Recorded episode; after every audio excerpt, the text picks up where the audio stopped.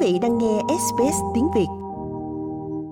Hiện đang có những lời kêu gọi tăng trợ cấp cho người tìm việc Job Seeker để giúp cho hàng triệu người Úc vượt qua ngưỡng nghèo. Hiện tại, khoản trợ cấp Job Seeker trung bình là khoảng 50 đô la một ngày, tùy vào hoàn cảnh cá nhân. Tổ chức phi lợi nhuận Anglicare Australia kêu gọi chính phủ tăng các khoản thanh toán lên 88 đô la một ngày. Khoản trợ cấp tăng lên sẽ giúp gần 2 triệu 300 ngàn người Úc thoát được cảnh nghèo, trong đó có 840 ngàn trẻ em. Brett là người đã nhận trợ cấp Job Seeker trong 10 năm, nói rằng việc sống sót nhờ khoản trợ cấp hiện tại là điều tồi tệ hơn bao giờ hết. Bây giờ, tôi thường xuyên phải đến một địa điểm ở Redfern, Old Harvest và xếp hàng mua thức ăn. Điều đó thật tức cười. Tôi vừa hoàn thành bằng thạc sĩ về viết sáng tạo, và sau đó phải xếp hàng để nhận các gói thực phẩm. Gresh đã nộp đơn xin nhận lại khoản trợ cấp hỗ trợ khuyết tật bởi vì anh mắc các vấn đề về sức khỏe, tâm thần và hiện không thể làm việc. Gresh đang hoãn một cuộc hẹn khám tâm thần thiết yếu bởi vì anh không trả nổi số tiền khám 500 đô. Gresh nói rằng sự căng thẳng do trợ cấp Job Seeker không đủ sống đã làm trầm trọng thêm các vấn đề sức khỏe tâm thần mà anh đã có từ trước. My mental health, uh, is Sức khỏe tinh thần của tôi đang thực sự xấu đi. Hãy nhìn xem, tôi không được giúp đỡ về tinh thần. Thực sự rất khó khăn.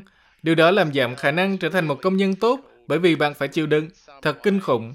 Tổ chức Enlicare đã đệ trình lên chính phủ liên bang trước ngân sách tháng 5, kêu gọi tăng trợ cấp Job Seeker để tạo thu nhập ổn định trên mức nghèo khổ. Giám đốc điều hành của Enlicare Australia, Cassie Chambers, nói rằng đây là một vấn đề cấp bách. Ngân sách rõ ràng là một cơ chế tài chính để chúng ta muốn nước Úc như thế nào. Và những gì chúng tôi đang nói là chúng tôi biết tỷ lệ trợ cấp trong độ tuổi lao động thấp đến mức đẩy mọi người vào cảnh nghèo đói. Chúng tôi có một cuộc điều tra về nghèo đói. Chúng tôi có chính phủ liên bang xem xét cách chúng tôi đo lường mức độ hạnh phúc trong ngân sách và chúng tôi nói rằng chúng tôi không thể có những cuộc trò chuyện đó nếu như không có sự gia tăng trợ cấp job seeker. Christine O'Connell làm việc trong lĩnh vực nghiên cứu, chính sách và truyền thông tại Trung tâm chống nghèo đói, một tổ chức được điều hành bởi những người có kinh nghiệm về nghèo đói và thất nghiệp, những người giúp đỡ những người khác đối mặt với hoàn cảnh tương tự. Bà O'Connell nói rằng trợ cấp cho người nghèo phải là ưu tiên cao nhất của chính phủ. Chúng ta đã thấy vào năm 2020, chính phủ có thể nâng người dân vượt qua ngưỡng nghèo chỉ sau một đêm – và việc từ chối làm điều đó đang khiến nhiều người hoang mang. Những người đã nhận trợ cấp của Centrelink trong hơn 2 năm chết vì tự tử với tỷ lệ gần gấp đôi so với phần còn lại của dân số.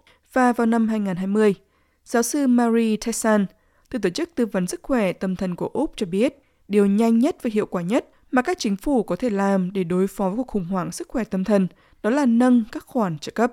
Theo báo cáo của Enlicare, chính phủ sẽ tốn 198 tỷ đô la trong 10 năm để tăng trợ cấp cho người tìm việc, phụ huynh và người chăm sóc. Con số này thấp hơn đáng kể so với chi phí đề xuất cắt giảm thuế giai đoạn 3, hiện có giá 254 tỷ đô la. Bà O'Connell nói rằng chính phủ ưu tiên những người có thu nhập cao, trong khi những người khác hầu như không đủ ăn. Right now the government is making a choice Hiện tại, chính phủ đang đưa ra lựa chọn cắt giảm thuế và về căn bản, số tiền đó bằng với chi phí để đưa mỗi người dân đang nhận trợ cấp vươn lên đến mức chuẩn nghèo của Henderson. Thật đáng trách khi chính phủ đang chọn cung cấp nhiều tiền hơn cho những người giàu, những người có thể trả thuế một cách thoải mái, trong khi bỏ mặc hàng triệu người ở dưới mức nghèo khổ. Họ phải vật lộn với cuộc khủng hoảng chi phí sinh hoạt và có ít khả năng mua thực phẩm và đồ dùng căn bản mỗi ngày.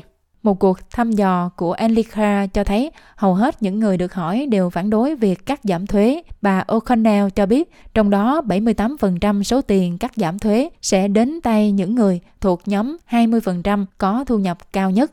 Đảng xanh đang kêu gọi chính phủ ngay lập tức tăng tất cả các khoản hỗ trợ thu nhập lên trên mức nghèo khổ và bảo đảm mọi người đều có thu nhập cơ bản đủ sống.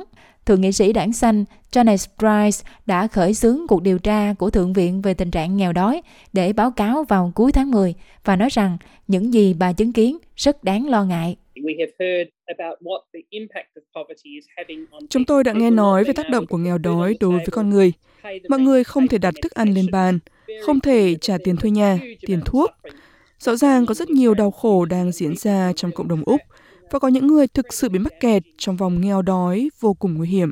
Thượng nghị sĩ Rice cho biết đảng xanh đang kêu gọi bãi bỏ mọi rào cản đối với việc tiếp cận các khoản trợ cấp thiết yếu. Cũng có những lời kêu gọi tăng các khoản trợ cấp an sinh xã hội khác, bao gồm trợ cấp hỗ trợ người khuyết tật và trợ cấp thanh niên, cũng như giải quyết cuộc khủng hoảng nhà ở. Trong một năm rưỡi kể từ khi khoản hỗ trợ COVID-19 bị bãi bỏ, Úc đã chứng kiến sự gia tăng đáng kể về chi phí sinh hoạt. Bà nói rằng các dịch vụ Alicare đã chứng kiến nhiều người không thể chi trả cho các nhu cầu cơ bản. Điều này về lâu dài sẽ khiến cho chính phủ tốn nhiều tiền hơn. Chúng tôi nhận thấy mọi người ngày càng đưa ra những quyết định khó khăn hơn về chỗ ở, thực phẩm, thậm chí không thể nghĩ đến việc đi khám nhà sĩ hay bất kỳ dịch vụ chăm sóc sức khỏe dự phòng nào. Và chúng tôi đang thấy những người không thể mua đơn thuốc mà bác sĩ nói là cần cho sức khỏe của họ. Quý vị muốn nghe những câu chuyện tương tự có trên Apple Podcast, Google Podcast, Spotify hoặc tải về để nghe bất cứ lúc nào.